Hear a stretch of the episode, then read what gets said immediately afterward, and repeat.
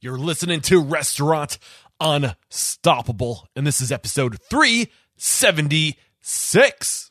do what scares you, um, and you generally won't regret it. So I just packed up all my shit and moved to Chicago. Are you ready for it factors, success stories, failures, and bombs of restaurant industry knowledge? Then join Eric Cacciatore and today's incredible guest as they share what it takes to become unstoppable.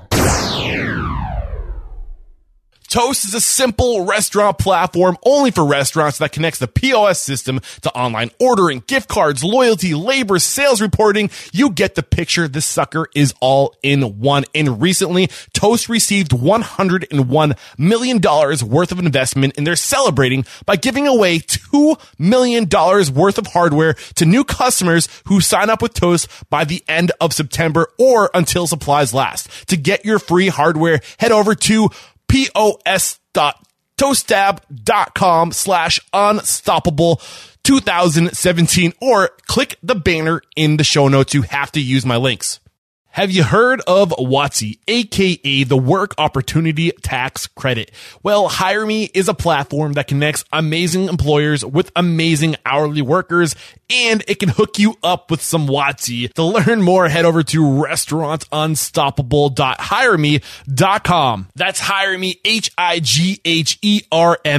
And if you contact HigherMe about WOTC services for a limited time, you will get three free months with their featured hiring software. Get on it. So, with excitement, allow me to introduce to you today's guest, Tristan Wraight. Chef Tristan Wraight, my man, tell me you're feeling unstoppable today. I'm feeling terribly unstoppable. All right. So uh, before we get started, I just want to take a moment to uh, send out a special thanks to a few of the guys out in Charlottesville uh, that made some of these connections come together. Brooks Tanner uh, introduced me to so many great people. Uh, Curtis Shaver, uh, the chef over there at Hamilton, uh, put me up, gave me a couch and a bed to sleep on. And uh, special thanks to uh, Sean Dart, who is uh, I don't know his exact title, but he's pretty great when it comes to audio equipment, and he gave me some pointers on audio recording. Uh, the people out in Charlottesville are just awesome. So I just want to take this moment to thank those guys for the incredible hospitality and the generosity, uh, and they helped me connect with you.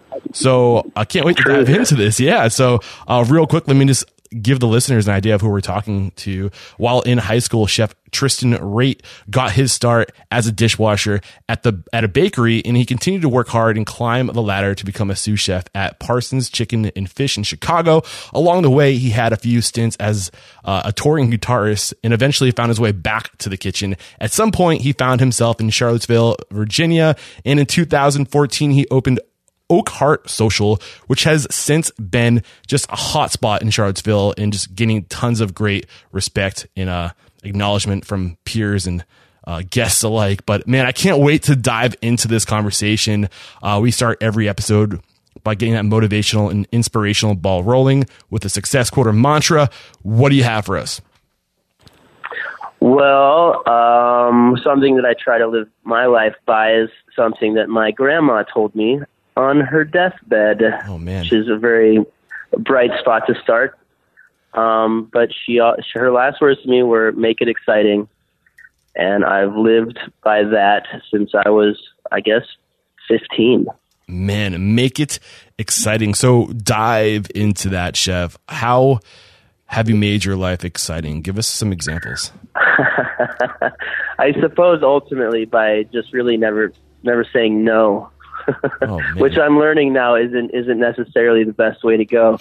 um, but if you uh, if you say yes to things, particularly the ones that scare the crap out of you, um, you generally end up with a good story.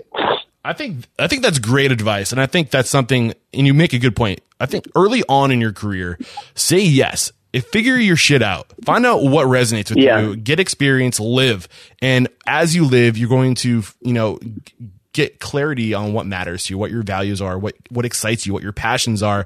But if you keep on saying yes to everything as your career evolves, you're going to start realizing that you're only you can only do so much and you got to find out what is most important to you because you don't want to dilute whatever it is that you're put on this earth to do. So um, yeah, and you don't want to spend your time doing a whole bunch of bullshit that you don't like. awesome, a great way. To begin. But it takes a thing. minute to figure out what that is, you know. Yeah, absolutely, great way to get this thing started. So uh, let's kind of start with you and where it all started with you. So when did you first get your start in this, in this industry? Ultimately, I, I needed a, a, a, job in high school, um, and my sister hooked me up with a baker that needed a dishwasher um, and I and I showed up on time and I washed the dishes properly. And after the shift, he'd he'd give me a rolling rock or two, and I, I felt like I had it made in the shade, you know. Um, and that that sort of turned into me helping out when there weren't very many dishes to wash. And I, I made a batch of brownies that blew this guy's socks off, and then I was a baker. Um, and it was it was a French style, you know, pastry pastry shop, you know, baguettes and boules and then little little cakes and croissants and shit like that. Um, and I was a typical teenage shithead who didn't really appreciate the level of skill that the guy I was working for had, and to this day, I regret not soaking up more information from this guy. But I, I did a, I did an okay job. I learned a lot. Um, and I took some of it with me, even all these 20 years later. So, reflecting back at that time, just getting into this industry, what were the biggest lessons you learned from this baker?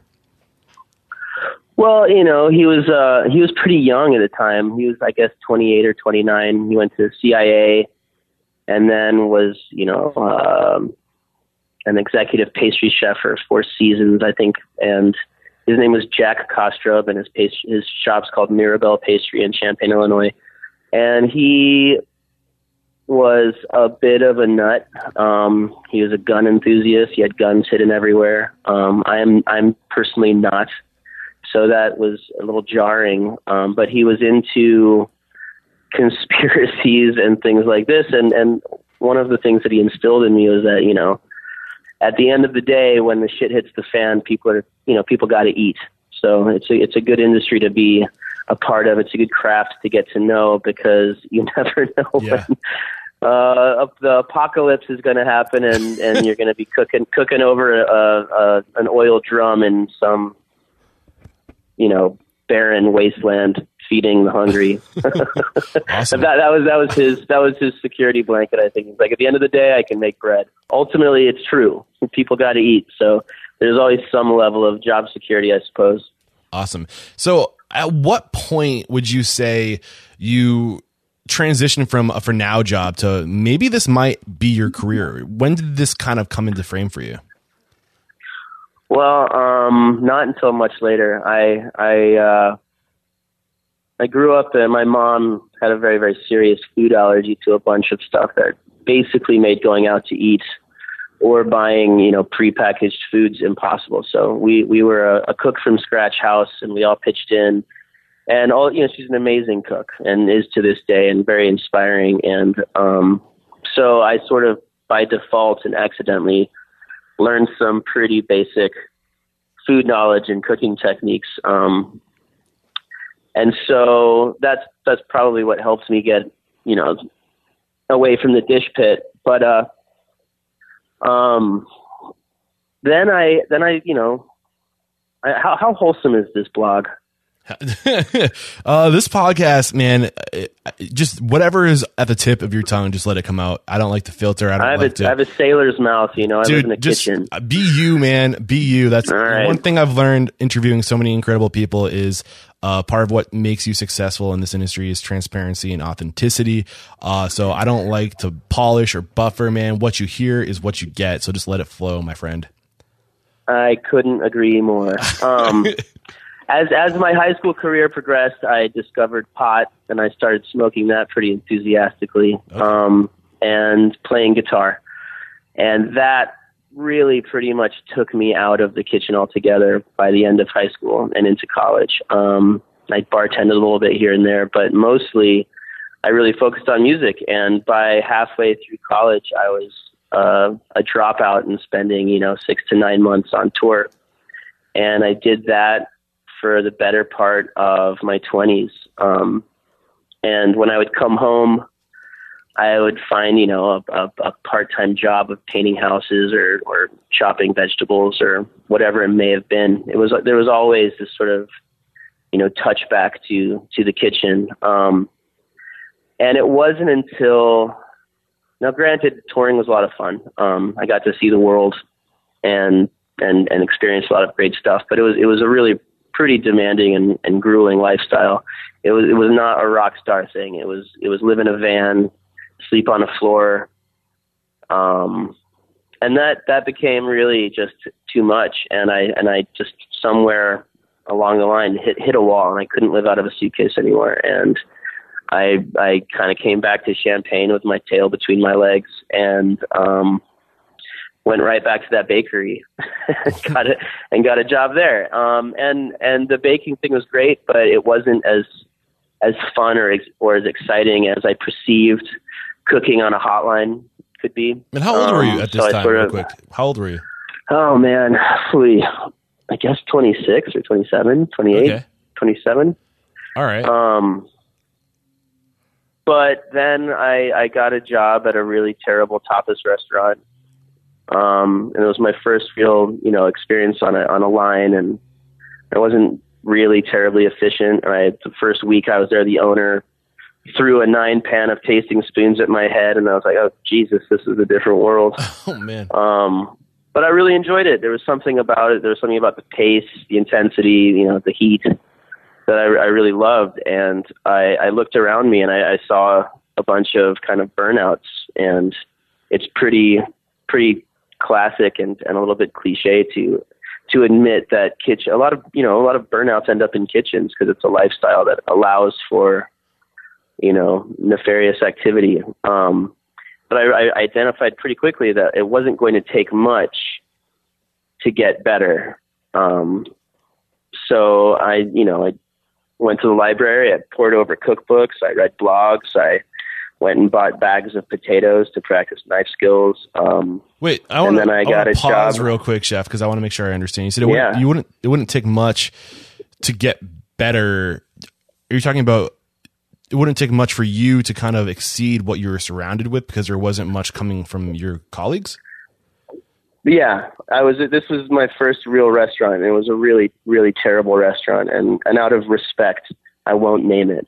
yeah, I, I, can appreciate but, that. But yeah, I, I I was around. I was surrounded by cooks who, you know, would would get drunk on the box of cooking franzia oh, during their shift, or go to the walk-in and smoke weed, and I, I just really realized how you know no one really cared, and it was disappointing. So I'm I did not want to be in that environment anymore. Where were you? I mean, just coming off of somebody who was touring the the world, uh, playing the guitar in these bands, and uh, realizing that that's not the right path for you. That you this this living on you know in vans and on couches or wherever you were, uh, you couldn't do it any longer out of a suitcase.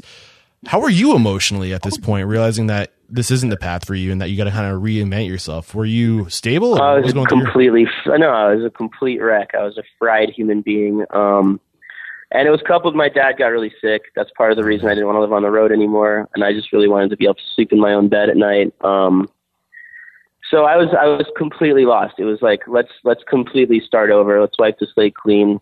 Um, I got five years into university and, and dropped out in the last semester for a tour, which, which although I suppose I don't really regret, but, um, no, it was, it was definitely a start from scratch period, which actually has happened to me a few times, um, in my, in my life, um, which is exciting and scary all at the same time. Um, but at the end of the day, it in in that moment I I was really attracted to um I was really attracted to I suppose maybe a vague sense of uh adrenaline mm. was sort of similar to performing. I don't know. you know, during a service, a busy service, it's it's an adrenaline rush. Um, I mean, it's a different is- kind. Yeah, it's a it's a performance, man. Like it, it like on the stage, Yeah. you can't really fuck up. Like you know, like you're No, you're on totally stage, like, you know, it's it's in that moment like you can't redo I mean you can in the kitchen to an to an extent but once you you know mess up that first time like it's going to put the whole you're going to start throwing you know wrenches in the system Yeah. and uh it's I can see the the similarities there but I kind of want to spend a little bit more time just to kind of dive deeper into how you overcame this the state of mind you're in because I feel like where you were at is a place where a lot of people can get into a lot of hospitality chefs sous chefs uh, cooks can get into this place where they they hit like a wall and they're Yeah. they might be in a, a dark place uh what was it about you and your situation that allowed you to, to reach down deep and to push yourself to to not settle for uh, mediocrity, to really push yourself to evolve as a chef. Uh, where did that come from? Ultimately, I suppose, a sense of pride. Um, you know, I, I, I, I've always, I was raised to value hard work, and and I was raised to to value doing the best that you can at anything. Um, and and for better or worse, I didn't have any other options at the time. Uh, I didn't have any other any ideas. Uh, and so I, I, I found myself in, in in the kitchen, and I and I thought to myself, well, I'm on here now. Um, there's a lot about it that I find really attractive. There's a lot about it that I, I find kind of fucked up. But either way, I'm gonna I'm gonna put my head down and do the best I can. Yes. Um, and like at, at the end, I ultimately I, I didn't get anywhere by being the most talented cook or the most creative, you know, chefy dude. I, I I managed to progress by simply being the first one there and the last to leave Oh, and man, doing picking up the slack, you know, and and you know if there was something that needed to get done, I would I would do it. Um, and it took it, it oh, it really didn't take long for the chefs I worked to to realize that I was someone who they could dump a bunch of shit on and it would get done. Um, because I was always really enthusiastic uh, to do it. Um, I, and I, I don't I don't really know if that's unique. I, I find as a chef now and as an employer now, um, not to sound like an asshole, but I would I would I'd be stoked to hire a young me um, because I had no clue what was going on. I had, I had no I had never had um, a legitimate hourly job. I'd always been sort of self-employed or um, you know finding just just kind of hustling. So I was terrible at negotiating for myself. I always got grotesquely underpaid, um, and I would work my ass off. Oh man, there's so much to be said though by just doing the work and showing up with enthusiasm. And if you're in that place where you are starting from scratch, you're in your mid to late 20s, maybe even your early 30s, and whatever path you're on didn't pan out, and you're finding yourself back in the kitchen or in the front of house. Uh, put your nose down, do the work, show up with enthusiasm, and just know that you have the choice to show up in whatever way you want to show up. And if you choose to show up a certain way, man, you can you can flip it around, man. You can totally flip it around. That's it. That's what it sounds like it happened in your situation. One hundred percent. I love it, man. So It was a re- it was a real blessing, man. That's awesome, dude. Uh, so you started going to the library, pushing yourself to be the best in this restaurant you're at. What was the next step for you?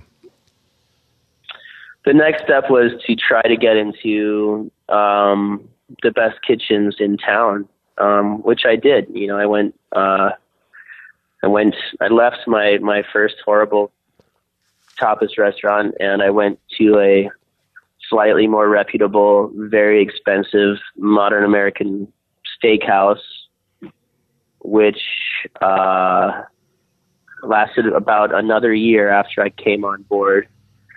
Um, and then I left from there to go to a small, um, sort of boutique modern Italian restaurant, um, it, which is still open. It's called Bacaro, and it's awesome. And the owner and chef there, Thad Morrow, uh, worked in for Mario Batali for a long time, and and he had a sous chef there named Ann Swanson who spent a lot of time with Sean Brock, and those two, um, whether they know it or not, because I was, you know, pretty meek and shy and just sort of a sponge, taught me a shit ton. Um, and then from there, I went to a farm to table tavern called Big Grove Tavern, which is still there, and the chef was from San Francisco. Her name's Jessica Gorin, and she was amazing and a battle axe. Um, took no bullshit from me or anyone else. That was my first. That was my second sous chef job. Um, Okay. So before you, before you move on, Chicago. before you move on, uh, I gotta extract some nuggets, dude. You can't just say they sh- they taught me a shit ton and not expect me to pull back some layers. Like, what were the biggest? what, give me like one or two big lessons that you know to be true as far as things that contribute to your success that you learn from these these characters. Well, the thing I learned, I suppose, I kind of taught myself, and that and then that sort of comes down to um, being ready for an opportunity. So when I went to Bacaro and um, I got a big list of shit to do, like, and there's a sabayon on there, I remember, and and that's something that I had taught myself how to make from my trips to the library and working, studying at home, and practicing in my other restaurants. And and I whipped out a really great sabayon on the fly and they were super impressed. And it and it dawned on me that um it made me look much more prepared than I was. Awesome. but I guess at the same time I was because I knew how to, to do it. But um I mean I suppose when opportunities come along and if you're not ready for it then then you then you blow it, right? Yeah, Listen to you talk, it kind of reminds me of uh, Eric uh, Ripert. Uh, and in that book, he's talking about how he was going, he's working, I can't remember the name of the restaurant, um, some crazy successful restaurant in like France. Um, but he would be, he'd get his ass handed to him every day and he would go home and he would be on, he would, he would get a, you know, like a, a bag of carrots and just work on the little details and just like on his own time, like, you know, just constantly working towards perfecting his craft and what he, he does. And I kind of hear some similarities there with you that like, if you really want to make it in this industry, like there's going to be a series of years where you, you can commit your life fully to it and you're always looking to grow and push yourself. And, you know, you create your own oppor- opportunities. And that's, that sounds like that's what you did. You created your own opportunities. You push yourself outside of work. And when things came up, uh, you knew how to do it because you were doing it on your own time. I certainly tried. I mean, I, I, I spent countless hours at home in my kitchen, you know, brunoising potatoes and carrots and tornading things and figuring it out and watching YouTube. um, but yeah, I mean, I, I really do think that it's, it's ultimately at the end of the day, it's up to you. You, you have to propel your, you have to push yourself. Um, you can't expect anybody to pull you along. All right. We're about halfway through the uh, open conversation portion of this interview, and I really want to start moving towards more current time. Some of the things you did uh, to work into one day owning your own restaurant. So let's kind of shift the conversation towards uh, the things that you started to do to create these opportunities where now you're a chef owner. Well, I opened this Oakhart with my very, very, very long term, very old dear friend. Um, he, our families were very close. We were raised together. Uh, he's like my older brother. Um, his name is Ben Clore, and he's also originally from Champaign. Um, in 2008, we he was in a similar place. Uh, this is I was a few years several years indications at this at this point, and he, and he was coming to the end of um, a filmmaking stint where he he made he worked he did a, he's a great cameraman. He's worked in the White House. He, he helped produce and direct a, a documentary called Vintage about Virginia wines. It's beautifully done. He's incredibly talented. But we were both sort of at this this crossroads. We're like, we something new is happening, um, and we were we went on this big group trip with a bunch of friends to Costa Rica, and we drank a lot of Imperial and cooked a lot of food. He's a great cook too. Um, What? How old were you at this point? we- I'm curious. You said it was 2008. shoot, 2008. I was 27. Okay. Um, and you know we'd go to talk to the fishermen and get lobster and fish that they had just pulled out of the water, and you know, it was just a, really idyllic sort of, you know, necessary, very very lucky little holiday. And we both decided, like, all right, fuck it, man, we're gonna open a restaurant together. Um, and then we went home, and I I just continued to to bust my ass and and learn and and he went to his home which was at the time Charlottesville um and started jumping into kitchens too and he ended up becoming uh a general manager of a really great local restaurant and um he started learning the front end and I continued learning the, the back end and Okay. So at this point, you're working at it was Parsons it was very Chicken- loose or Parsons Chicken. yeah, and I was working in Chicago? Okay. Um, actually, no, this is way before that. Uh, I was still in Champaign at the time. I didn't move to Chicago until 2011, Okay. I think. Um, So this vision for your restaurant started way back in 2008 with your good friend Ben. And at this point, you guys said to each other, "Let's commit to learning all we can. Uh, you know, Yeah. sharpening our teeth so when the time is right, we'll be prepared." totally. Awesome. And honestly, I don't think either of us really knew that it was going to happen. We just wanted to. It was the only thing that we, we, we, the idea of working together and building something together was so fucking awesome that we just sort of naively charged forward, never really knowing if it would pan out. Um, That's still huge, chef. The power of a vision, of anything to work towards. So many people don't have a goal, a vision, something that they get out of bed for to work towards. And I think that is key. I mean, having, even if it's, well, if that's it's something. that- like- it's interesting you say that because I've always felt so unbelievably grateful and fortunate to have had any sort of idea that, particularly when it was shared with somebody else, because that's so much more empowering. Um, a shared vision. It's it it takes slightly less courage. It takes slightly less, you know, um, gumption. It, it's it's really it's kind of a, a great little booster. You can lean on each other and push each other forward. I love it. What else? is- not not not everybody gets that. You know, Yeah, not everybody gets that. I mean, and what else does a shared vision do versus just a solo vision? Just throwing some ideas out there. Do you have any? I, I don't know. I just feel I, I suppose doing it all by yourself seems almost like an insurmountable task. So mm-hmm. when you know I see people who who have a vision and, and they they take themselves all by their little lonesome Yeah. to a destination, it's it's inspiring. You know.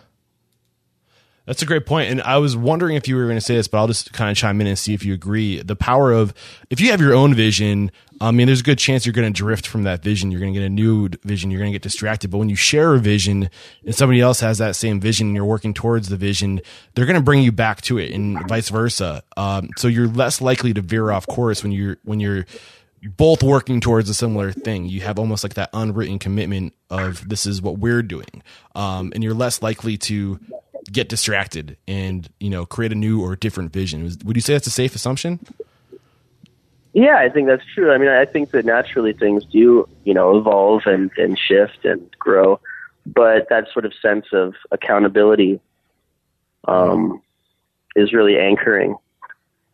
All right. So you're working with, not with Ben, but uh, I guess parallel with Ben in your own re- respected places to learn and sharpen your your skills. Uh, what key things happened that enabled you, that gave you the tools, the resources, the knowledge, the abilities to open your own place? Anything you want to touch on? Uh, honestly, moving to Chicago and, and working for Hunter Moore at Parsons Chicken and Fish was Okay. a really life changing thing. It's like the best thing that ever happened to Why? me. Um, well, uh, I was in a really miserable and unhealthy marriage, um, and that came to an unceremonious end in Champaign. And uh, my friend Hunter reached out to me to to to be a sous chef to open up Parsons, and it's one of those things where you know do do what scares you. Um, and you generally won't regret it. So I just packed up all my shit and moved to Chicago and he he was in a similarly broken personal place and we just sort of like, you know, the brotherhood of the brokenhearted just fucking busted ass and, and did some amazing things together in Chicago and uh, met some other amazing chefs and, and had some great projects and collaborations and um, a absolute massive amount of fun. Um, I really credit Hunter to not just not just teaching me how to tolerate uh, the, the sort of minutia of of chefdom, but also to uh, really sort of be able to, I suppose, um, I suppose, carry and lift, you know, the pe- you know your your team's mood, which is an incredibly important responsibility mm. in a kitchen, and it's one that a lot of a lot of chefs just don't give a shit about. Wait, so was you said it was Hunter?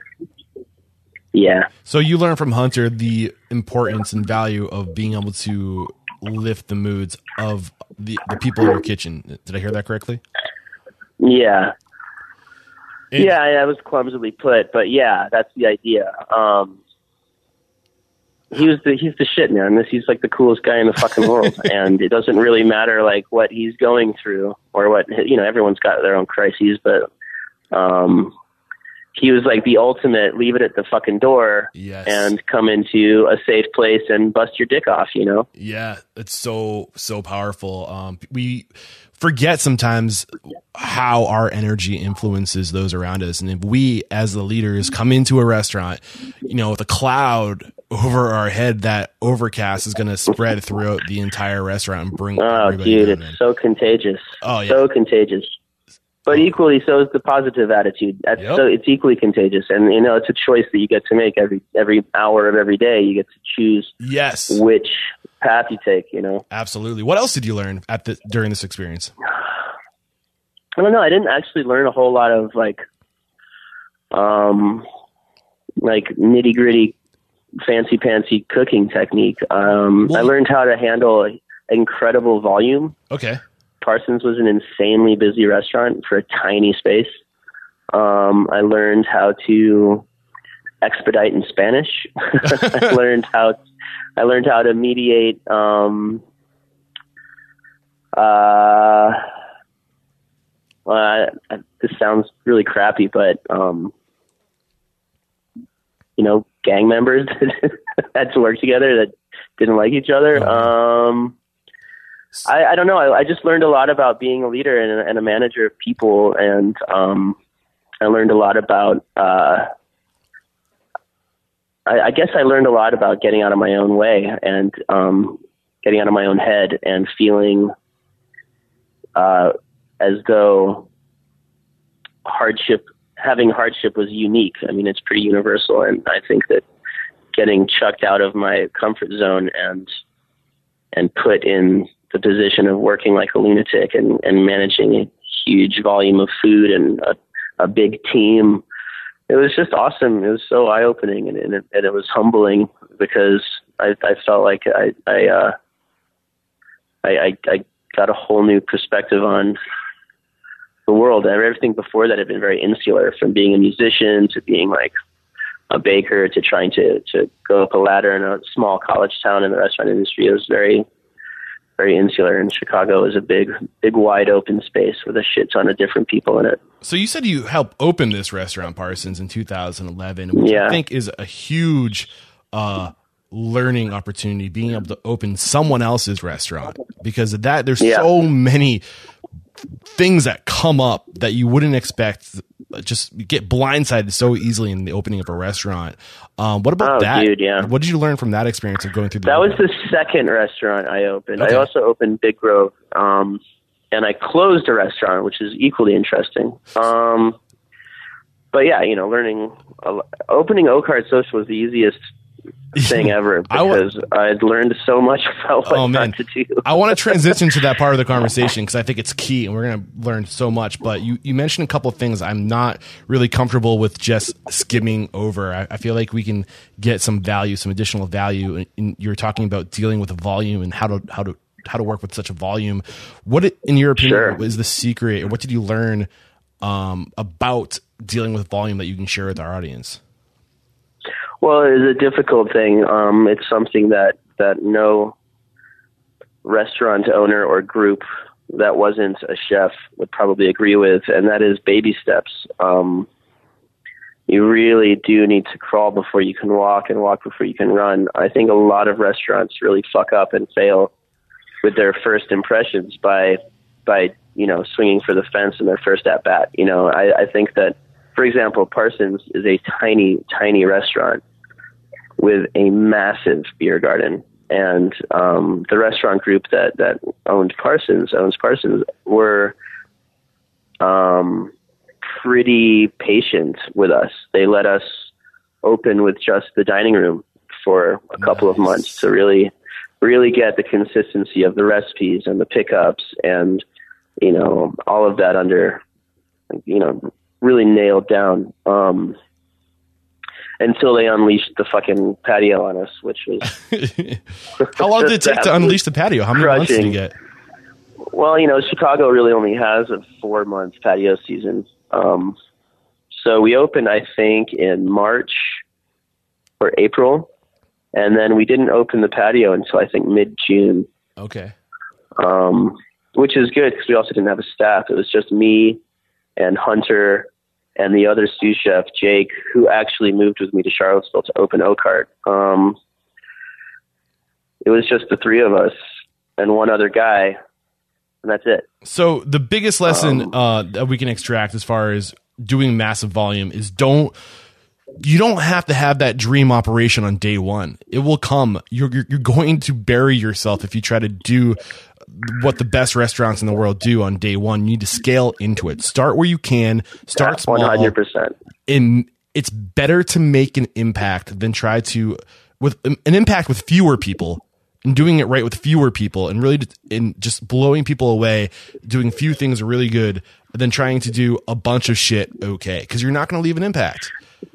Well, not only that, but you, you, you, it's 100%. And if we had opened fully, because we could have, there was a line around the block when we opened Parsons. We could have opened the whole thing, and there would have been people there um, and it would have been terrible and it would have failed. Mm. People would have been so furious with the three hour long ticket times and terribly cooked food. Um, and then they wouldn't have come back.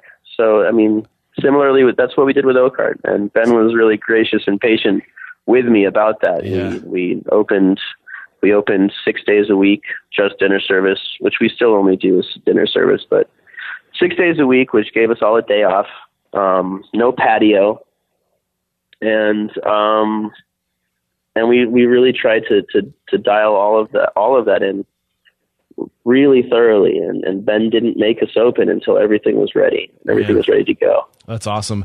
Uh, the other thing I, I want to touch on before we get into Oakhart, um, we can do this real quick, and this is something that I've never even heard of on the show, but having two team members of different gang on in different gangs uh, so basically, that's just you know having two polar opposites uh, of values or whatever beliefs working in the same space. How did you defuse that? What?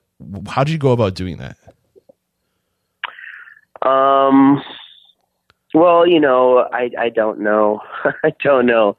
Um, I've been in, in between two pretty scary people on a number of occasions. Um, but humor is really the only yes. way I've found, um, and it continues to be true. Um, when you know, and Chicago is a pretty rough place, and, and a lot of places, and Parsons happened to be on an intersection, on the corner of an intersection that divided four different gang territories. And there were a lot of there are you know this it was not uncommon to to have shootouts. Uh, last summer, in fact, Hunter was telling me that someone was shot uh, right in front of Parsons in the middle of the afternoon and, and died in front of everybody that was dining there. Um, it's a pretty violent, fucked up city and it needs a lot of help. Um, but that being said, we were right there in the mess of it, and a lot of the kids that we we found to to work there had, you know, pretty rough lives. And a lot of the dishwashers, particularly, we had a guy named Hilario who was an enforcer for a cartel, and he had 19 bullet holes in his body. Jeez. Um, and so, but all you can really do is appeal to to people as people with humor and and care. And generally speaking, you can you can get people through uh, a hostile conflict and, and give people a little bit of space and and uh, a little levity to let their blood come down and hope for the best. yeah, I guess. Yeah, and you know, I think it ties back to what we were talking about earlier, which is that uh, that idea of leaving it at the door. Not only you when you come in oh totally. to yeah. that restaurant like you got to leave it at the door. You got to turn on that positivity switch and that high energy like we're here to do work we're here to serve uh, and you got whatever it is that happens on the streets needs to stay on the streets. It, but it, it starts with you and if you set that tone if you come in and and you do that and you have that positivity if you have that humor it's going to be infectious and you might even be able to to diffuse a situation as you know severe and as intense as having two rival gang members working under the same roof. Yeah, I mean that's powerful, totally. man. I, I, yeah, and I think that I think that by by trying to lead by example in that it gives you credibility, so that when when you are very you know serious about something, it's it's it's taken seriously.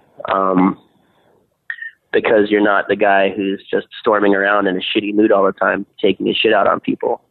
Yeah, yeah, man, absolutely. Shit, man, we're already 42 minutes into this interview recording time. Um, oh, and, man. And I want, it does, and it, it's a great conversation, but I really want to focus now on uh, where you're at now in what you've done with awesome. Oak Social and the big lessons you learned in opening and why it's successful in your opinion. Uh, so just kind of take us through that transition of how you opened it. Uh, I mean, first let me ask, how'd you get the capital? How did you, you know, how did this all come together? That's all Ben. Um, ben is uh, Ben's very smart with money, um, and I am not. Mm.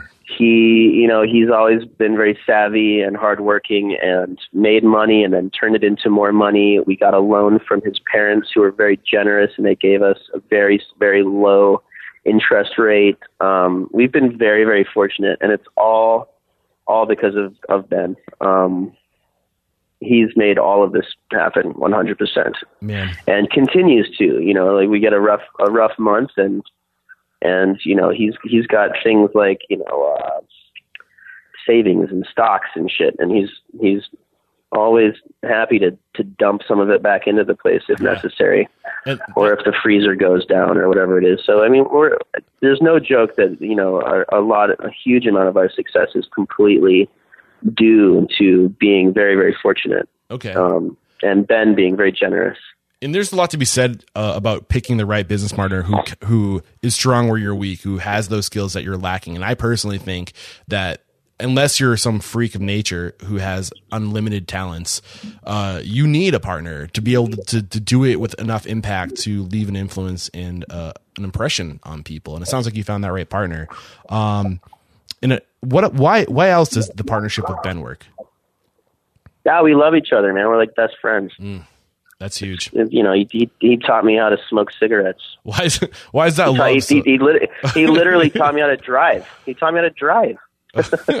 That's a friend right there. Teaches you how to smoke. Yeah, he's awesome. He's, he's a couple years older than me. He's a bad influence. But yeah, I mean, I he his, his parents uh, his parents were were in the waiting room when I was born. You oh, know, wow. so it's like no, we just go back all the way, and there's nothing but love. No, there's a chef that was on the show. I think it was Dave uh, Query of Big Red F who came on the show, and he said, uh, "When you're going into business with somebody, you got to ask yourself, can I marry this person? Could I marry this yeah, one hundred. And yeah, and that sounds like you could have married him.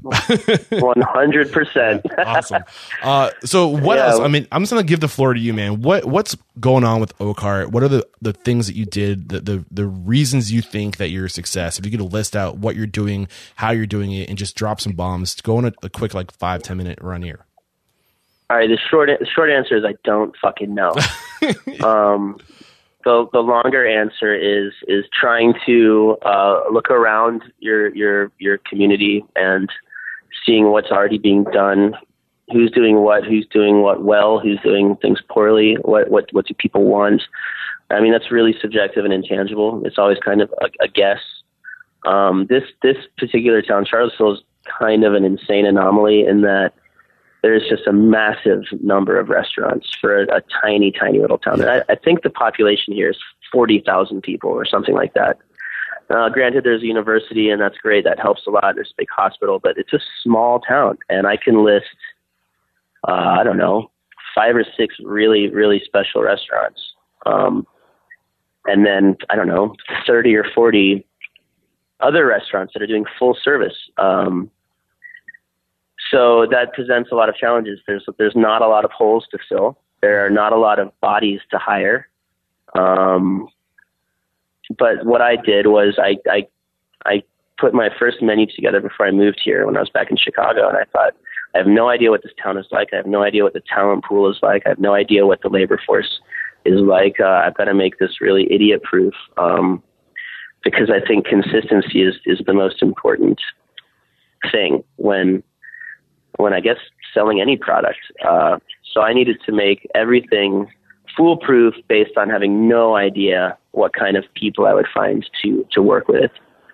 Um, and I've always done that so I've I've always tried to make things um, really achievable.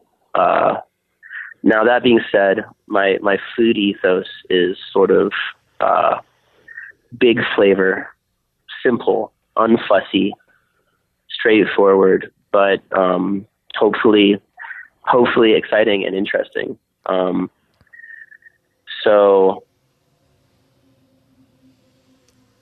I, I, I think that that's that I, I think that that's really resonated because you know you I think that we do a really good job of of if you come in here and get a dish it, that dish is going to be the exact same as the last time as the next time when you come in. Um, also, I married a vegetarian, which really um, not my miserable ex marriage, but um, my my new awesome one. Uh, I married a vegetarian, which is bizarre because I never thought I'd marry a vegetarian, and she never thought she would marry a non-vegetarian. but that whole thing really pushed my cooking um, to become very veg-centric. Uh, you know, you come up in kitchens thinking that like I want to sear the scallop, I want to baste the steak. That's what that's the shit. Um, and then you, and then some time along the, the way you realize that that's kind of boring. It's not. It's great. It's wonderful, but vegetables have so much more potential for um, technique and flavor and exploration. And so the fact that this restaurant has always been really pretty friendly to vegetarians has also made it pretty appealing to this community, um, which is just sort of, I think, luck at the end of the day. Mm. Uh, and you mentioned something which I think is worth going deeper into, uh, which is making things foolproof. And, and, I'm assuming you're talking about as an approach to the kitchen, uh, people in the kitchen being able to do and, and execute the, the, things on your menu. Is that what you're referring to? Yes. And, yeah, totally. And I can't help but think of uh, somebody who's an, has an incredible presence in your community, Craig Hartman, who was on the show, and he said you can't make a restaurant dependent on one person. You need to do things that you can train and you can you know you want to make a, a, system dependent restaurant not a people dependent restaurant. And it sounds like that's kind of what your approach was as well. Is that safe? This- that was much more articulately put together. Yes. That's exactly it. That's exactly it. You know and, and ideally you know uh, my my goal has always always been, and I've gotten close. I haven't gotten all the way there yet, but my goal has always been to have everyone in the kitchen interchangeable. So mm everyone can work every station, and there is no sort of hierarchy of garde manger to fry to saute to whatever it may be. Like everyone is like m- my hopes are to to have a kitchen where everyone is like interchangeable, yeah. and therefore, uh, sort of indispensable. I mean, like if you can't. It's so hard to hire people in this town. It's so hard to find a staff. Like I have, but like you've five, done it.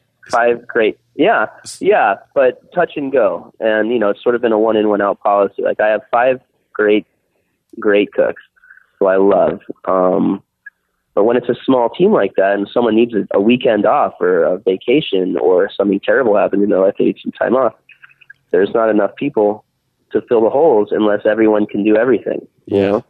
So you opened in 2014, um, almost 2018. Now we're almost at four years how did you build how did you build that that foundation of great people around you. And I actually had the honor of meeting one of your, I think it was your your sous chef Todd, who man, you weren't in you weren't in the kitchen the day I came by with Brooks.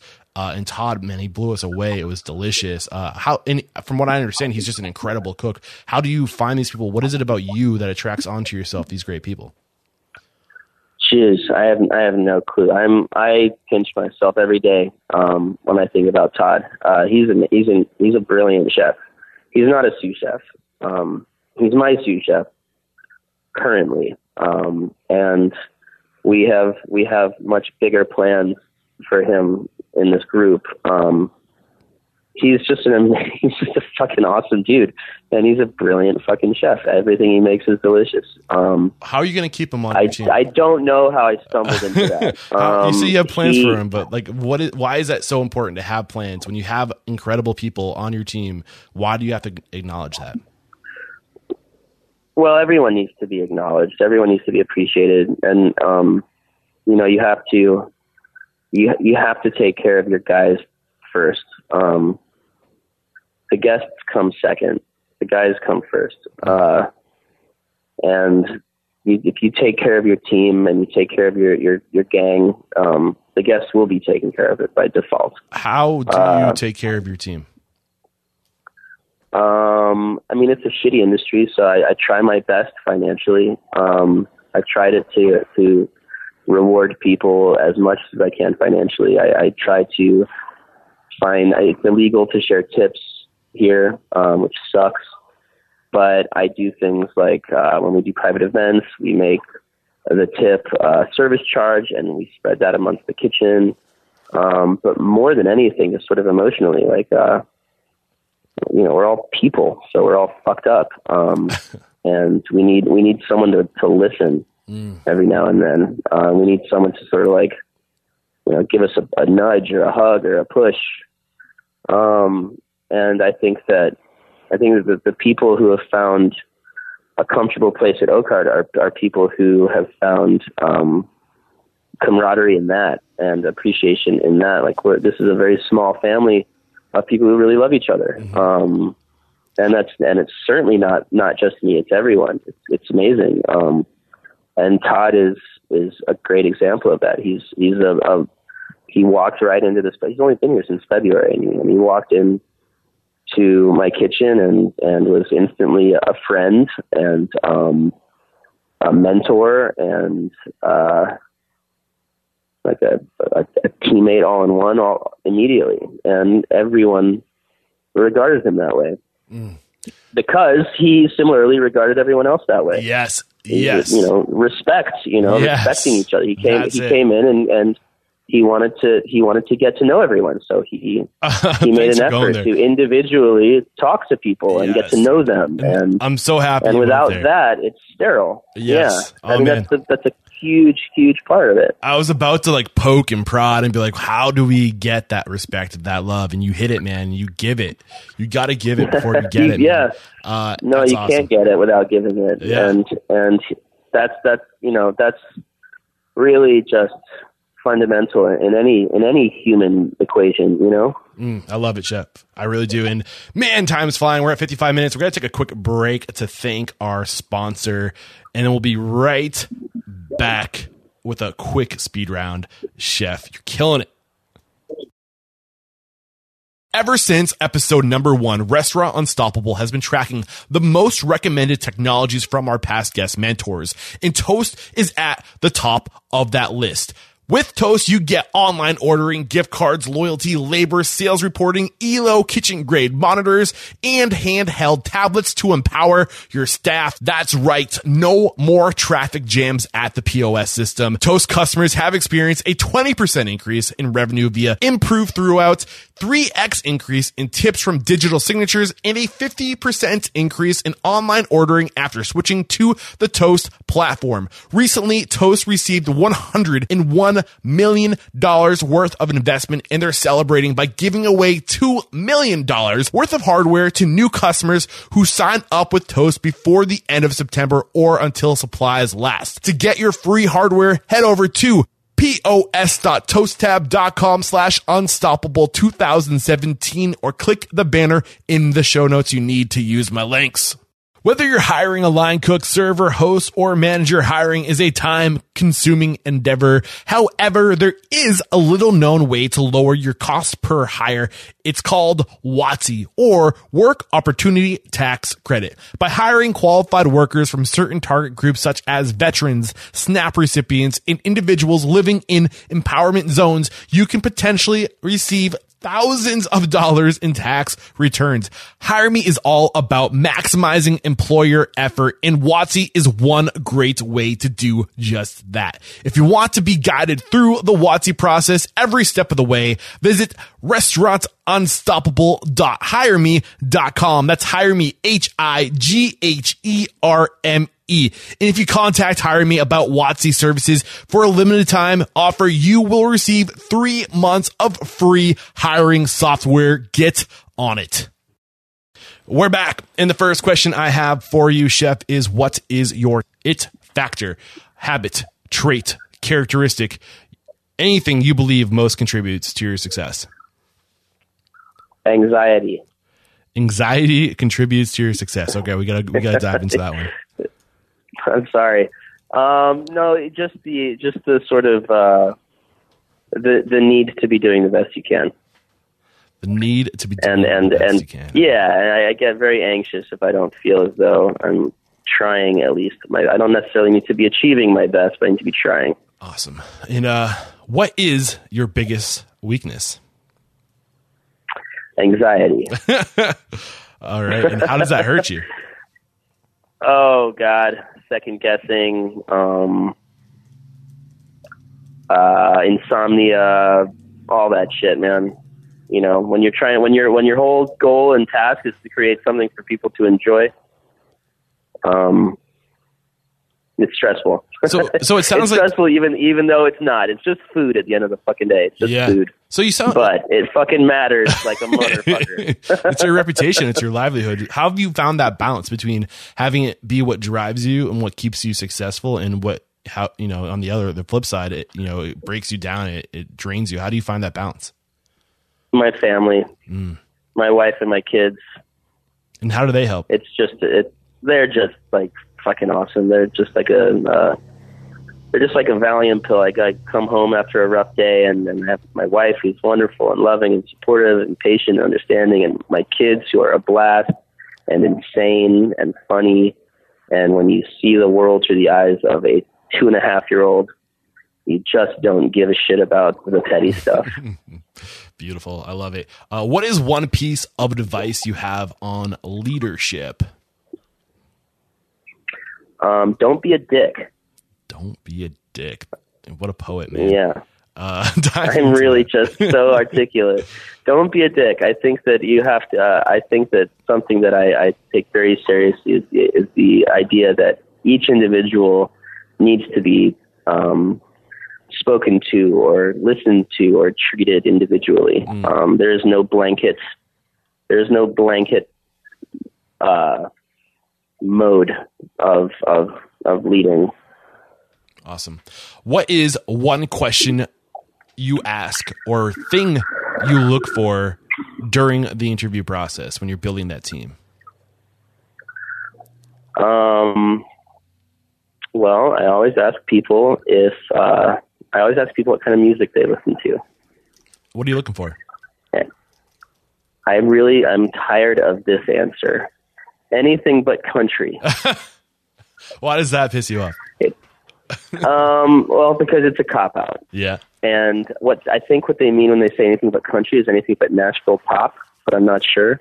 But it, to me, it's a it's a thoughtless answer, and so it's a question that some people, uh, whether they're music people or not, um, think about for half a second, and then have a semi thoughtful answer before just simply saying anything but country. um, because I think that being a thoughtful person is, is really important in this line of work. I love it. Beautiful. Uh, what is your biggest challenge today? Um,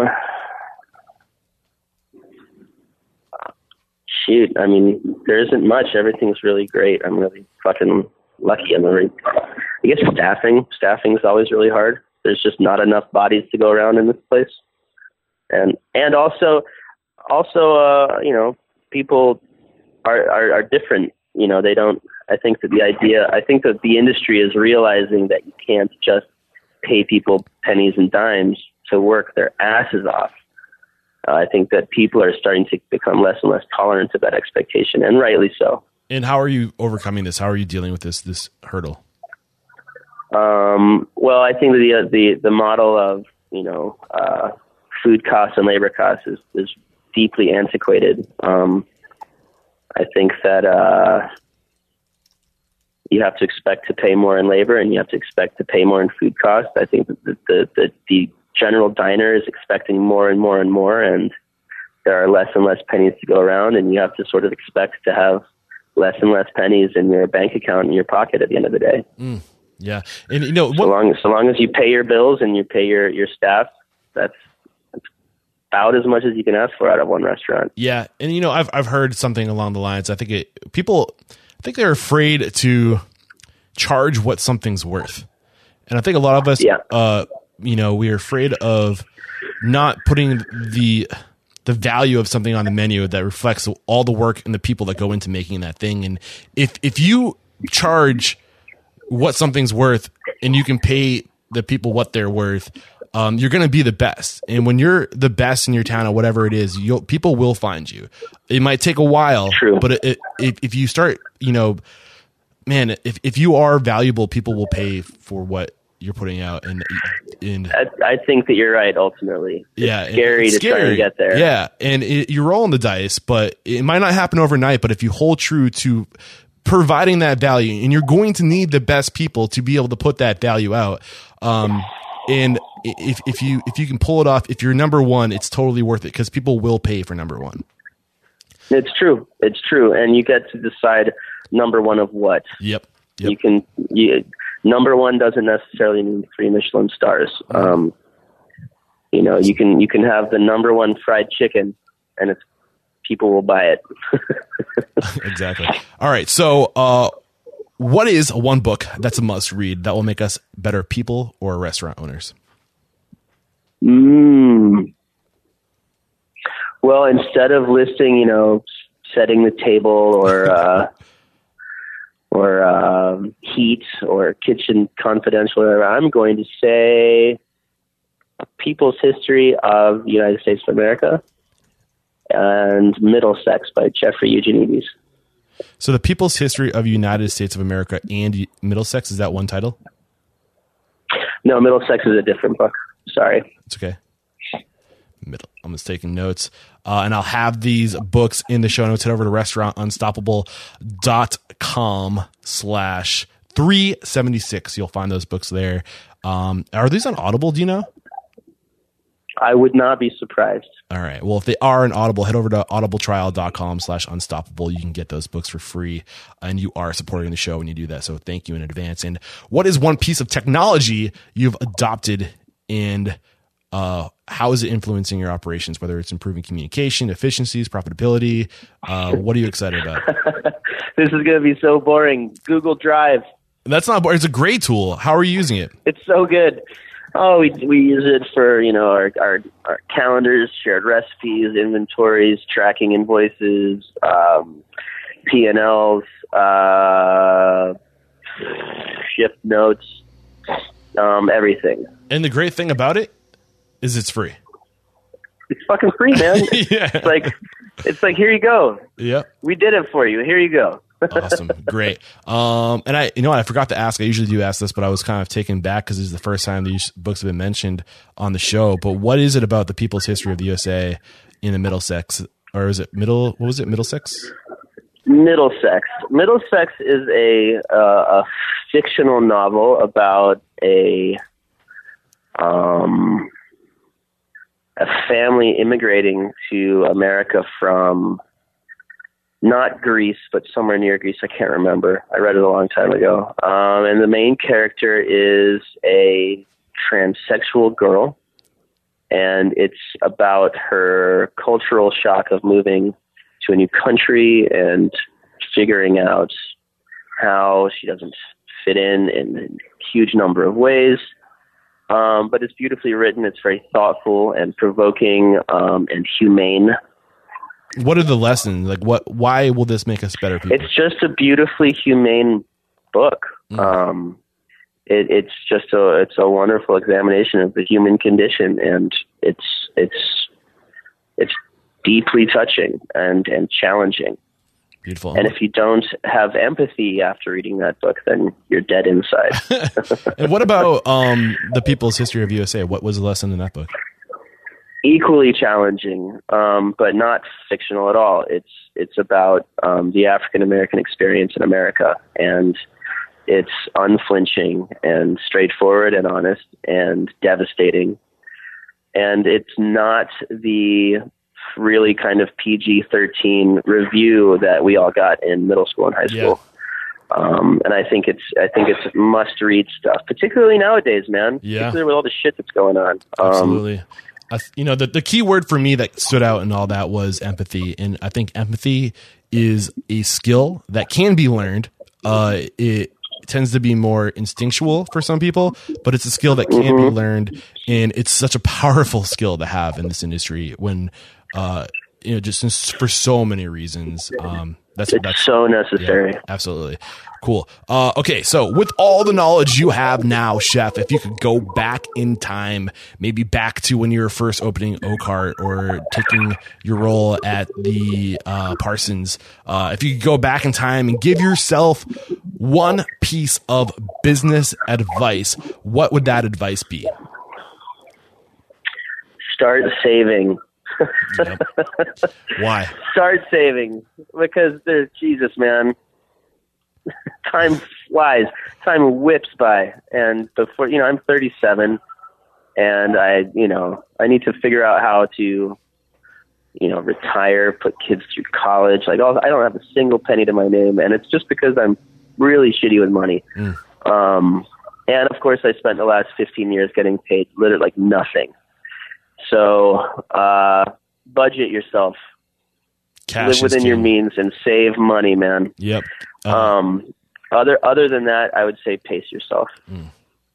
Awesome. And uh, one book that I think is a must read for anybody who's like you and I, because I'm awful with money too, and I'm learning is uh, is oh man, uh, Rich Dad Poor Dad by I think Guy Kawasaki. Uh, but oh man, it's a great book. Uh, and it's a book about what this guy learned from his two dads. One dad was rich, one dad was poor, and the lessons of how to handle money and just life lessons. And it's it's a great book that teaches you about you know ass, assets versus liabilities and how to set yourself with assets. It's a great it's a great. Oh my god, I'm going to Audible right now and I'm going to get it. Yeah, I'll have that link the, in the show notes too. Uh, and uh, what is one question I could have asked you that would have added more value to this interview or a conversation or a topic we could have discussed? Maybe something we didn't get to talk about that you're hoping we did. Um, I don't know, man. I thought it was really a, a just a very honest and, like you said, transparent, organic conversation. It was really enjoyable. Um, I don't know. I don't have any nuggets of of gold up my sleeve to to to bestow. I think that uh, I think that when a conversation ha- happens as authentically, then you, there's there's really nothing nothing left out. Mm. Awesome. Well, chef, man, this was great. Uh, I've had an awesome time talking to you, sharing your story, learning uh, what you know to be true about this industry. And we wrap up every episode by calling somebody out. So, who is one independent restaurant operator or owner, somebody you admire in this industry, maybe a mentor to you, and somebody you think would be a great guest mentor on the show for all of us to learn from? Uh, Todd Grieger. Is that that's your? Sh- I know that's I know that's. Oh yeah, I guess he's not independent. All right, Mike Sheerin. Mike Sheerin. Tell us a little more about him. Mike Sheerin is a great dude. I, I worked for him a little bit um, with him in Chicago. Mike Sheerin worked for Paul Kahan. He won Michelin star for Blackbird. Uh, he's Food and Wine's best new chef. I don't know in 2013, maybe 11. He's a wild, he's a wild man. He was Wylie Dufresne's chef for a long time. Okay. He's he's a fucking lunatic, and right right he's he's he's opened and closed a shit ton of restaurants. Um, he's wildly fun, wildly talented, and and just an unhinged man. Mike, Um, Mike Sharon. Michael Sheerin. Yep. Look out. I'm coming after you, Mike. I'd love to get you on the show. And uh, let the Go folks for Mike Sheerin. let the let the folks know uh, how can we connect with you if we want to follow what you're doing on social media. Maybe we want to email you, find out how to get a job, to learn underneath you. What's the best way to connect? Man, I'm so inept. Um, probably Instagram. Ah. Instagram or or Facebook, some shit like that. I, I'm I'm a I'm a luddite, man. A what? A luddite. I don't even know what that means. I'm not gonna lie. I, I I'm just I'm very challenged when it comes to Oh. uh, technology and computers and all that stuff. I work with my hands. I hear you, man. We'll, Um, we'll put the links in the show notes, uh, how to connect with you, and uh, the links to the website, along with the summary of today's discussion, a link to the books that were mentioned on the show. Again, this is restaurantunstoppable.com slash 376. If you head over there, you'll find all the links right there. And Chef Tristan, thank you so much for coming on the show, for opening up, being really honest, man. Like you got raw, you were transparent, you let us in, and you shared what you know to be true about success in this industry. Uh, you got a big heart, I can tell, and just thank you so much for giving us your time. And man, there is no questioning, you are unstoppable. Eric, thank you so much for having me, man. This was a blast. This really was. It was my pleasure. Cheers. We'll cut it there. Uh, dude, that was All great. right, brother. You, you crushed it. Man, that was a good one. Uh, why? Because Chef Tristan opened up. Man, he was raw. He was genuine. He was authentic. We got the real Chef Tristan today. And he touched on so many things that are so real in our industry. Uh, just the fact that we're going to hit hurdles. You know, we're going to hit hurdles. Things aren't going to be great. And we are surrounded by drugs and alcohol, and we can be consumed by those things. And at the end of the day, we need to choose to be great. We need to not let those things take control of our lives. And it sounds like he saw that. He was in a position where uh, he kind of hit the end of his journey in one career as a guitar player or a guitarist, I guess is the, the right terminology. Uh, and he found himself back in the kitchen doing something else that he loves. And he looked around and he saw a lot of burnt out people and he chose to take a different path, to pursue his craft, learn the most about his craft, and he made opportunities happen in his life. If you're listening to this and you're at a dead end and things aren't coming to fruition fruition for you, know that you have control. You can you can take control of the direction you want to take your life. If you show up with enthusiasm like he did to learn, to grow, to lift up those around you and to really just be of value uh, to others uh, is you know that's the big lesson I took from today's conversation is you have the choice. Uh, it's going to be hard work. It's that easy and it's that hard though. You have to choose every day to show up and bring it. And that's going to be hard. I'm dealing with that right now myself, man. This podcast, I love everything I'm doing about it, but it's hard. Three episodes a week. I, I, I come short. I came short last week and I was not happy with myself. Uh, we're going to fall. We're going to miss our goals, but that doesn't define you. What defines you is what you choose to do about it. Like Chef said, uh, it's that anxiety of showing up and, and, and being awesome. And, um, you know, it, it's going to be hard, but what you do after you you fall down is what defines you. Uh, so if you've fallen, you can get back up. You can show up every day and choose to be great. It's in you. And, uh, that was a big lesson for me today. And, if you guys are finding value in this podcast, if you are enjoying it, if you think that it can help others, please, I ask you to share it with anybody and everyone you know who's aspiring to do great things in the hospitality industry. And uh, you can connect with me, Eric at restaurantunstoppable.com. That's Eric with a C. Tell me who you want to hear from. Tell me what your challenges are. I'll try to get an expert on the show. If I don't have your answers, uh, I'll find the I'll find the expert. I'll find the person with the answers. We'll learn together. Uh, social media, Eric at restaurant. Oh, sorry. social media, Eric Cacciatore on Instagram and Twitter and Facebook slash restaurants unstoppable. And again, special thank you to Brooks Tanner, Curtis Shaver, and Sean Dart. Uh, met those guys, drove down to Charlottesville for a day and a half yeah, like nine hours each way, 18 hours on the road. But man, I'll tell you, it was worth every second. And I learned so much from these guys about just the power of having each other's back, the power of camaraderie, the, the, the power of your network, and the power of just doing good and being an amazing person to others.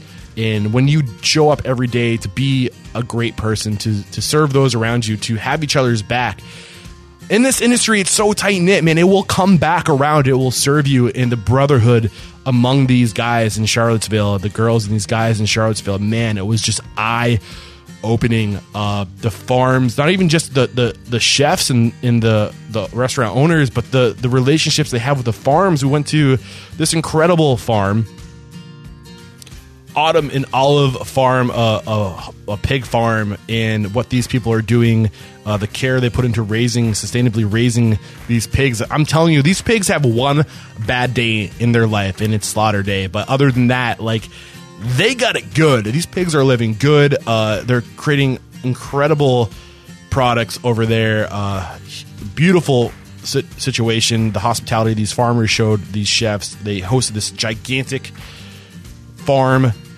uh, or chef appreciation dinner, and man, the love in this community is something to be um, appreciated and admired. Uh, chef Brooks Tanner, thanks for inviting me out there.